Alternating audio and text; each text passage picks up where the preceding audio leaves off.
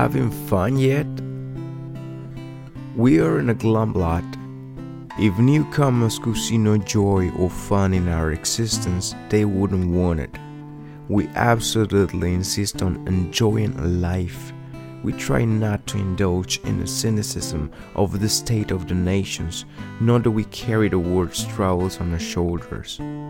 Alcoholics Anonymous, page one thirty-two.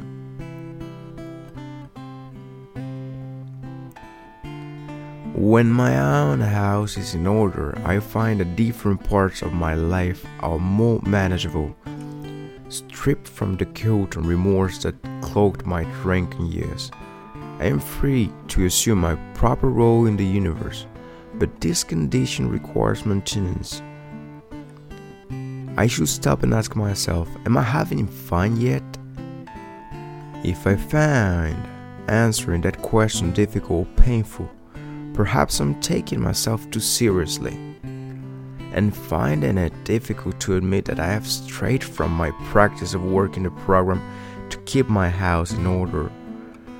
I think the pain I experience is one way my higher power has to get my attention, coaxing me to take stock of my performance, the slight time and effort it takes to work the program, a spot check inventory, for example, or the making of amends, whatever is appropriate, are well worth the effort.